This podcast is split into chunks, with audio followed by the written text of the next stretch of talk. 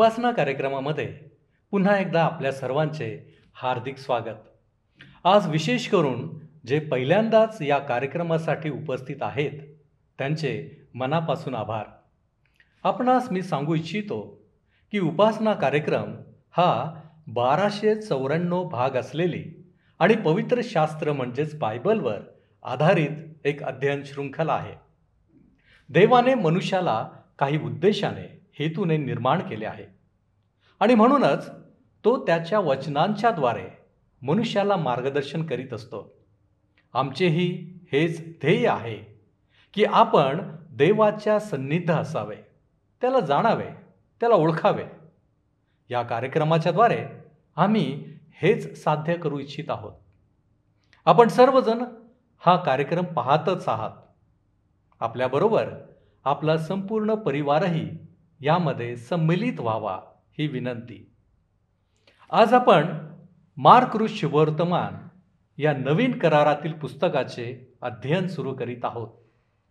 या पुस्तकामध्ये आपल्याला प्रभू येशू ख्रिस्ताचे या भूतलावरील सेवा कार्याबद्दल माहिती मिळणार आहे. चारही शुभवर्तमानात प्रभू येशू ख्रिस्ताला वेगवेगळ्या पद्धतीने सादर केले आहे. मार्कुरुस शुभवर्तमानात येशूला देवाचं सेवक म्हणून सादर केलेले आहे. आज आपण मार्कुरुस वर्तमानाचा परिचय करून घेणार आहोत. तसेच माझी खात्री आहे आपणा सर्वांसाठी या पुस्तकाचे अध्ययन आशीर्वादाचे होईल.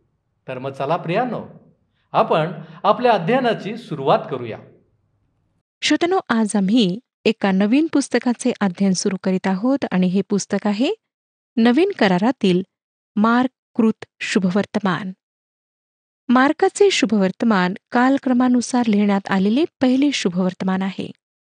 नवीन करारात जी पुस्तके नवीन करारात प्रथम लिहिण्यात आलीत त्यापैकी मार्क शुभवर्तमान एक आहे. प्रथम नाही परंतु प्रथम पुस्तकांपैकी एक. हे बहुधा रोम ह्या ठिकाणी लिहिण्यात आले. इसवी सन साठ ते अडुसष्टच्या दरम्यान ह्याचा लेखनकाळ मांडण्यात येतो. श्रोतनो हा जो लेखक आहे मार्क तो नवीन कराराच्या लेखकांपैकी एक आहे. परंतु खरे पाहता तो प्रेषित नव्हता.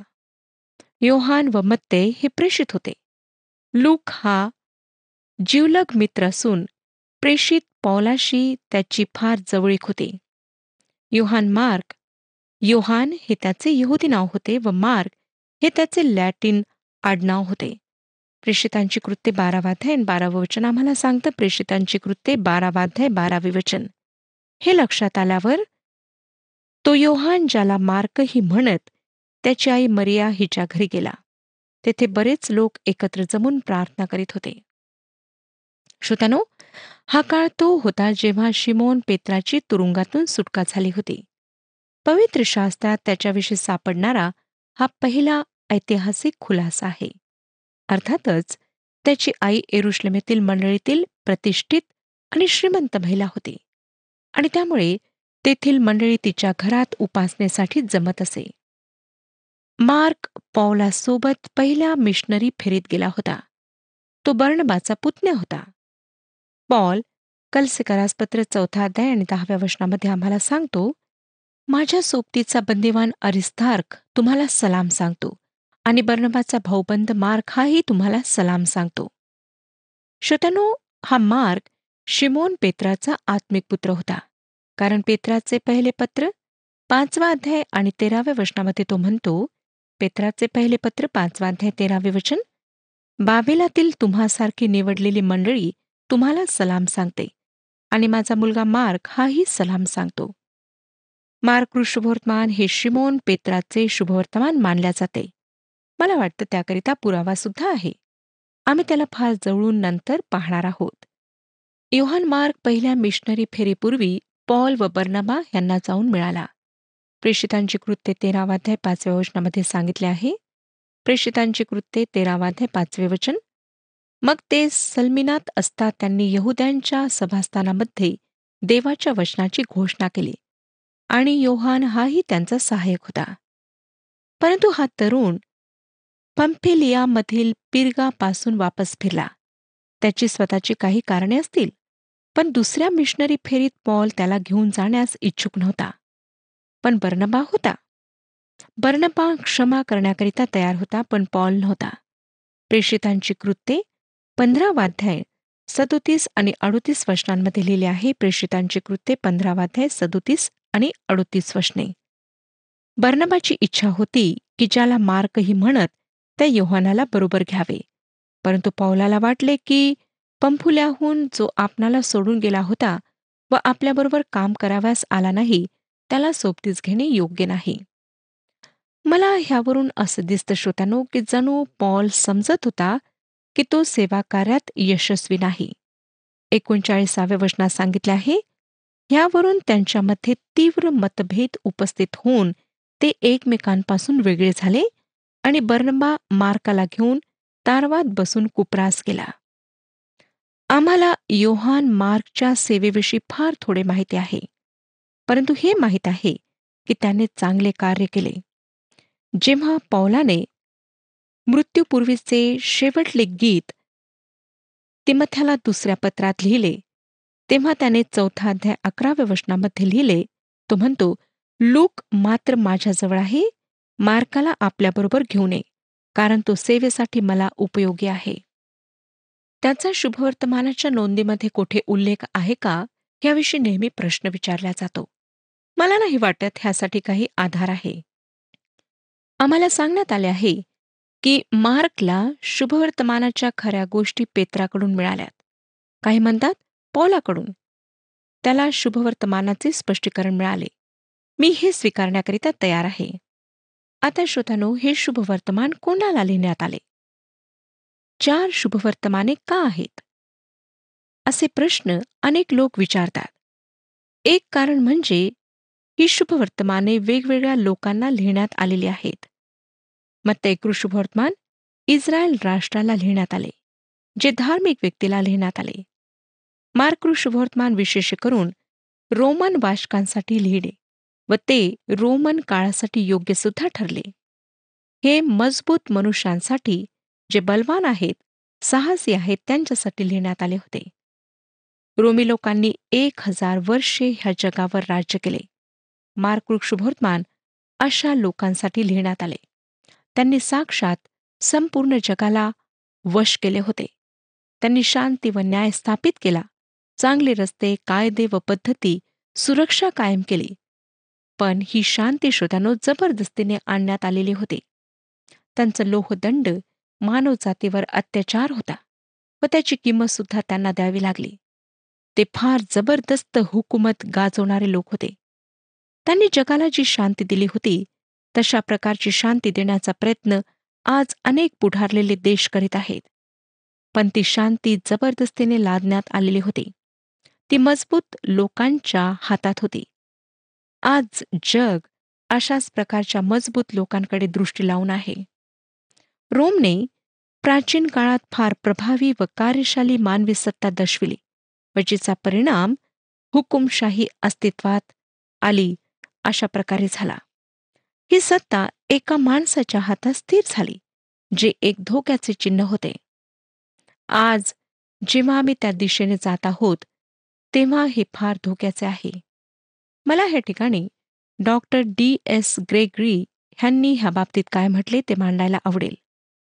रुबाबदार उच्च दर्जाचा रोमी आदर्श पुरुष बलाढ्य कार्यकर्ता अजिंक्य संस्थापक आणि सत्ताधारी कैसर ह्या नात्याने विश्व साम्राज्याचा राजदंड झुगारू शकला. कैसर व कैसरवाद रोमी प्रगतीचा न टाळता येण्याजोगा परिणाम होता. नैसर्गिक न्याय जेव्हा रोमी लोकांना तो जुलमी सत्ताधीशाच्या हातात गेल्याने तो न्याय पापी व्यक्तीसाठी किती भयानक होतो हे जाणण्यास बाध्य करण्यात आले तेव्हा पवित्र आत्मा त्याला नासोरी येशूला सर्व समर्थ तारणारा संपूर्ण सृष्टीला सोडविणारा स्वीकारण्यास सांगतो. आज आम्ही अशा काळामध्ये जात आहोत जेथे एक सत्ताधारी असणार आहे. तो सैतानी असून पापी लोकांवर सत्ता गाजवणारा असेल आणि सुटकेसाठी लोक आक्रोश करतील.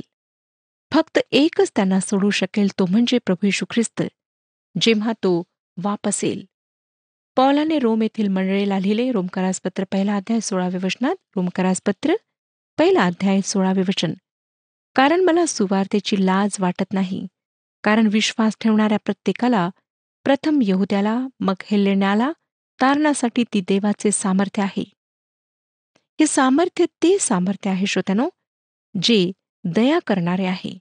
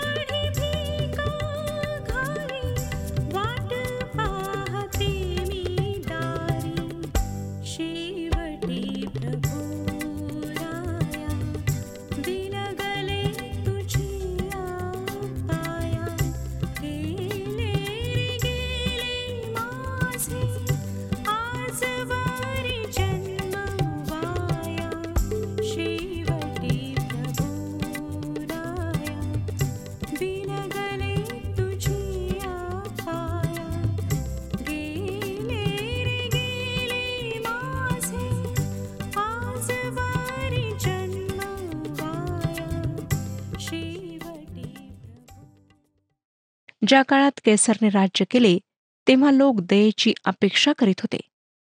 आणि त्याला सत्ता मिळाली होती. त्या सत्तेचा विरोध करण्याची हिंमत कोणातच नव्हती. आणि विरोध करणे अति धोक्याचे होते. त्यापासून पळणे अशक्य होते व त्याला उल्लंघून पुढे जाणे कोणाला शक्य नव्हते. त्या दिवसात परमेश्वराने त्या खंडातील लोकांना आपला संदेश दिला ज्याचा लेखक योहान मार्क आहे. हे क्रियाशील शुभवर्तमान आहे. कारण शिमोन तशाच प्रकारचा पुरुष होता. तसेच रोमन सुद्धा क्रियाशील लोक होते. मार्कृ शुभवर्तमानामध्ये येशू ख्रिस्त आम्हाला राजेशाही झगा बाजूला ठेवून सेवेसाठी अंगोछा गुंडाळणारा असा दिसतो. मग ते कृषुभवर्तमानामध्ये तो राजा आहे. परंतु मार्कमध्ये तो एक सेवक आहे. तो मानवाचा सेवक नाही तर परमेश्वराचा सेवक आहे. हे आमच्या प्रभूचे शब्द सांगून मार्क आमच्याकरिता हे स्पष्ट करतो. मार्क ऋषुभवर्तमान दहावाध्याय पंचेचाळीसावं वचन बघा. मार्क ऋषुभवर्तमान दहावाध्याय पंचेचाळीसावे वचन. कारण मनुष्याचा पुत्रही सेवा करून घ्यावयास नाही तर सेवा करावयास व पुष्कळांच्या मुक्तीसाठी आपला जीव खंडणी म्हणून अर्पण कराव्यास आला आहे. मार्कृ शुभवर्तमानामध्ये येशूला यहोवाचा सेवक म्हणून सादर करण्यात आले आहे. ज्याद्वारे येशयाचे पुस्तक बेचाळीसावा अध्याय. पहिल्या दोन वचनांची पूर्ती झालेली आहे. येशयाचे पुस्तक बेचाळीसावा अध्याय. एक आणि दोन वचने सांगतात पहा हा माझा सेवक याला मी आधार आहे. पहा हा माझा निवडलेला या दिवशी माझा जीव संतुष्ट आहे. याच्या ठाई मी आपला आत्मा घातला आहे. तो राष्ट्रास न्याय प्राप्त करून देईल. तो गवगवा करणार नाही. तो आपला स्वर उच्च करणार नाही. तो रस्त्यातून पुकारा करणार नाही. श्रोत्यानो अठराशे चौसष्टमध्ये ब्रॅनर्ड ह्यांनी मार्क्रू शुभवर्तमानाविषयी म्हटले संत पेत्राने कर्नोलियसला जे काही म्हटले ते ह्या शुभवर्तमानाचे योग्य शीर्षक ठरते. त्यांनी म्हटले नासुरी येशूला देवाने पवित्र आत्म्याचा व सामर्थ्याचा अभिषेक केला. तो सत्कर्मे करीत व सैतानाच्या सत्तेखाली असलेल्या सर्वांना बरे करीत फिरला कारण देव त्याच्याबरोबर होता. आज आम्ही विरोध करणे मोर्चा काढणे ह्याविषयी बरेच वाचतो आणि ऐकतो. आम्ही चांगले केले पाहिजे ह्याविषयी सुद्धा बरेच काही ऐकतो. राजकारणी लोक व उपदेशक ह्याविषयी फार लंबे चौडे भाषण देतात परंतु ते स्वतः मात्र हातावर हात ठेवून बसतात. येशू ख्रिस्त संपूर्ण मानव व संपूर्ण परमेश्वर म्हणून ह्या जगात आला त्याने सत्कर्मे केलीत. ही शुभवर्तमानाची फक्त सुरुवात होती. तो मेला आणि तिसऱ्या दिवशी पुन्हा जिवंत झाला. मग त्याने स्वतःच्या लोकांना म्हटले जा. शुभवर्तमान पूर्ण झाले. आज श्रोत्यानो हेच शुभवर्तमान आहे. मार्काची लिहिण्याची शैली थोडक्यात संक्षिप्त एकदम उघड स्पष्ट समर्पक अर्थपूर्ण संक्षिप्त आणि मनोवेधक आहे. मार्क आपल्या लिखाणात शब्दावडंबर न वापरता सरळ मुद्द्यांकडे वळताना दिसतो. हे शुभवर्तमान क्रिया व चांगल्या प्रकारे तडीस नेलेल्या गोष्टींनी भरपूर आहे. येशू ख्रिस्त शब्द आणि वृत्तांत ह्यांनी ह्याला सुशोभित करीत नाही तर तो कृतीला जास्त महत्त्व देत आहे. मार्क्रू शुभवर्तमान फार साध्या पद्धतीने लिहिलेले आहे. हे रस्त्यावरील असंख्य जनसमूहाकरिता लिहिण्यात आले आहे किंवा याची शैली त्यांच्याकरिता आहे. हे लक्षात घेणे मनोवेधक आहे श्रोतानो की वाक्यांना जोडणारा आणि हा शब्द शुभवर्तमानात आलेल्या इतर शब्दांपेक्षा अधिक वेळा येथे उपयोगात आलेला आहे. असं म्हणतात की तो एकूण एक हजार तीनशे एकतीस वेळा आलेला आहे. मी श्रोतानो स्वतः तो मोजलेला नाही. आपणास हवे तर आपण मोजू शकता. हा शब्द कृतीला दर्शविणार आहे. रोजच्या लिखाणात जर हा शब्द आम्ही अनेक वेळा वापरला तर ते बरोबर ठरणार नाही. परंतु ह्या ठिकाणी एका विशेष उद्देशाला समोर ठेवून त्याला वापरण्यात आलेले आहे. कुठल्याच वाक्याचा शेवट आणि ह्या शब्दाने होत नाही. आणि जेव्हा आम्ही आणि हा शब्द वाक्याच्या शेवटी लावतो तेव्हा त्यापुढे काही महत्त्वाचे आहे हे चटकन आमच्या लक्षात येते. मला खात्री आहे की मार्काने हे शुभवर्तमान रोममध्ये लिहिले अर्थातच रोमी लोकांकरिता. कारण हे लोक व्यस्त लोक होते. सत्ता व कृती ह्यावर विश्वास ठेवणारे लोक होते. त्यांना ह्या प्रश्नाचे उत्तर हवे होते काय येशू हे कार्य करण्याकरिता समर्थ आहे? व्यस्त असलेल्या लोकांना वाचता येण्यासारखे हे एक संक्षिप्त शुभवर्तमान आहे. जुन्या करारातून काही गोष्टी ह्यात सांगण्यात आलेल्या आहेत. यहुदी रीतींचा पण उल्लेख आहे ज्यामुळे हे शुभवर्तमान अन्य लोकांकरिता लिहिल्या गेले ह्याला पुरावा मिळतो. मग ते आम्हाला प्रभू यशू ख्रिस्ताची वंशावळी सांगतो पण मार्क नाही कारण सेवकाला वंशावळी सांगण्याची गरज नसते त्याला शिफारस पत्र हवे असते. सेवकाला त्याचे कार्य करण्याची आवश्यकता असते आणि ह्या शुभवर्तमानामध्ये प्रभू येशू ख्रिस्ताला सेवक म्हणून सादर करण्यात आले आहे. आम्ही ह्याविषयी ह्या शुभवर्तमानात पाहणार आहोत कारण अशाच प्रकारे येशूला ह्यात सादर करण्यात आले आहे. आता श्रोत्यानो आम्ही पहिल्या अध्यायाची सुरुवात करीत आहोत. मार्कृत शुभवर्तमानाच्या पहिल्या अध्यायात ज्या अनेक गोष्टींचा समावेश आहे. त्या मला वाटतं पवित्र शास्त्रातील दुसऱ्या कुठल्याच अध्यायात नाहीत. आपण उत्पत्तीच्या पहिल्या अध्यायाशी तुलना करू शकता. यशया आणि मलाखीच्या भविष्यद्वानांकडे जाऊन बप्तिस्मा करणाऱ्या योहानाची संपूर्ण सेवा ह्यात समाविष्ट आहे. येशूची पहिल्या वर्षातील सेवा शब्दात दिवशी सुरू झालेली आम्हाला दिसते. नंतर त्याचा शेवट एका कुष्ठरोग्याला शुद्ध करण्याने होतो. व्यस्त असून सुद्धा प्रभू येशू ख्रिस्त प्रार्थनेसाठी वेळ काढत असे. मत्तेकृत शुभवर्तमानात पाहायला मिळणारी वंशावळी ह्या शुभवर्तमानात आम्हाला पाहायला मिळत नाही. जेव्हा पहिल्या अध्यायात इतक्या सर्व गोष्टींचा उल्लेख केला गेला आहे आणि ती वंशावळी का नाही हे मी आधीच आपणाला सांगितले आहे. कुठल्याही राजाची वंशावळी महत्वाची असते. त्या राजाला वंशावळी असायलाच हवी.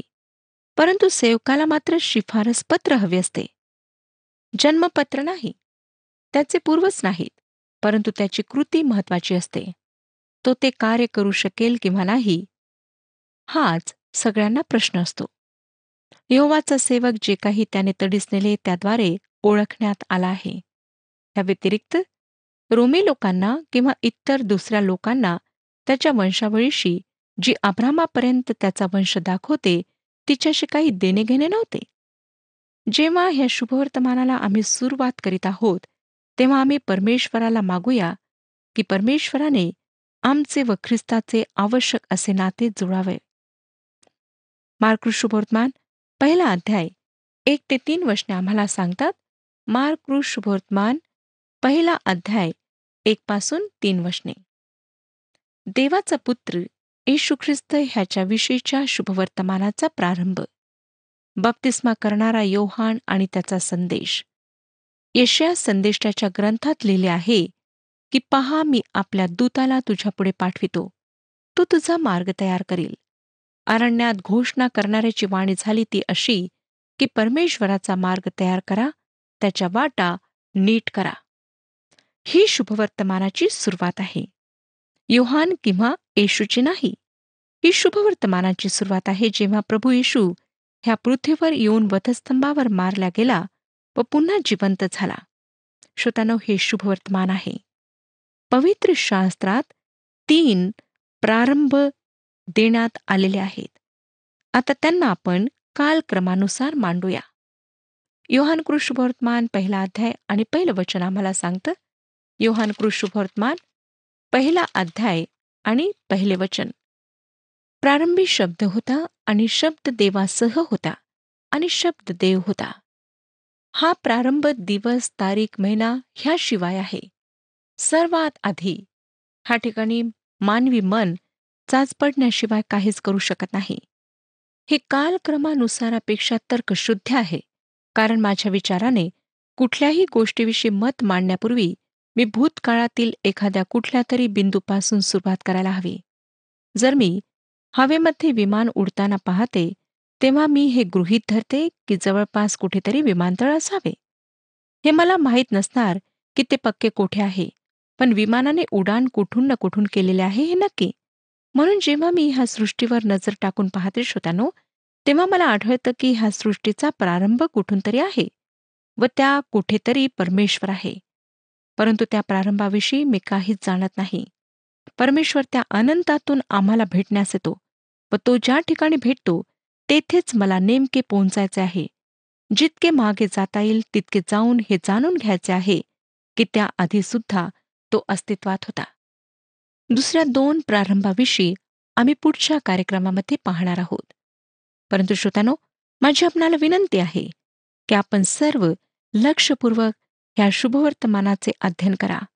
ह्या शुभवर्तमानाच्या अध्ययनामध्ये आपण भाग घ्या आणि पहा की प्रभू येशू ख्रिस्ताचे एक सेवकाचे चित्र आम्हाला किती स्पष्टपणे दाखविण्यात आलेले आहे. परमेश्वर आपणा सर्वांस आशीर्वाद देव. हा कार्यक्रम आपणास आवडला काय? आता आम्हाला एक मिस कॉल करा. आणि आपण पुढील विजेता होऊ शकता.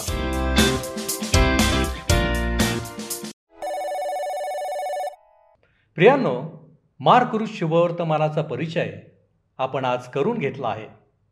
आपल्या लक्षात आलेच असेल की हे शुभ वर्तमान सोप्या पद्धतीने लिहिलेले आहे. प्रत्यक्षात या शुभवर्तमानाचा अभ्यास करण्यापूर्वी या परिचयाद्वारे त्या काळातील परिस्थिती तसेच काही विशेष गोष्टींवर प्रकाश टाकण्यात आलेला आहे. त्या आम्हाला समजल्या असतीलच. प्रत्येक शुभवर्तमान आम्हाला येशूच्या अधिक जवळ आणण्यात सक्षम आहे. म्हणूनच माझी खात्री आहे मारकृत शुभवर्तमान आम्हाला एका वेगळ्या स्तरावर घेऊन येणारे ठरणार आहे. येशू ख्रिस्ताची आपल्याला जवळून ओळख होणार आहे. अनेक नवीन गोष्टी समजतील. अनेक गोष्टी आपण वाचल्या असतील परंतु त्याचा अर्थ आपल्याला नव्याने समजेल. प्रियानो मार्कृत शुभवर्तमानाचा अभ्यास आमच्यासाठी आशीर्वाद आहे. देव करो. आणि आपणा सर्वांना या पुस्तकाचे अध्ययन अधिक लाभाचे आणि आत्मिक उन्नती करणारे ठरो. आपण प्रार्थना करू. पवित्र पवित्र पवित्र थोर आणि सामर्थ्यवान दे बापा तुझ्या नावाला आम्ही धन्यवाद देतो. आमच्या जीवनामध्ये तू हजर आहेस. आणि प्रतिदिनी तुझं सहाय्य तुझं मार्गदर्शन तू आम्हाला सदैव करत असतोस. यासाठी की प्रभूजी आम्ही तुझी लेकरं या नात्यानं. आम्ही पापामध्ये खितपत पडू नये. आम्ही तुझ्यापासून दूर जाऊ नये. तर आम्ही तुझ्या जवळ यावं. तुझ्या सन्निध आम्ही असावं. की जेणेकरून तुझी कृपा तुझी प्रीती ही सदैव आम्हाला लाभत राहील. आणि म्हणूनच प्रभूजी आम्ही मार्कृत शुभवर्तमान याचं अध्ययन सुरू करत असताना प्रभूजी तुझ्या वचनांच्याद्वारे आम्हाला अनेक गोष्टी कळत आहेत. या सर्व गोष्टी आमच्या अंतकरणामध्ये तू ठसव की जेणेकरून प्रभूजी आमची प्रत्येक कृती ही तुला आवडणारी होऊ शकेल. आणि म्हणूनच प्रभूजी आम्ही स्वतःला तुझ्या पवित्र हातामध्ये सोपवितो. आणि आमचा तारक प्रभू यशू ख्रिस्त याच्या गोड आणि पवित्र नावामध्ये ही विनंती करतो म्हणून तू ऐक. आमेन. आपला प्रभू व तारणारा येशू ख्रिस्त याच्या कृपेत व ज्ञानात वाढत जा. प्रभू तुम्हाचा असो.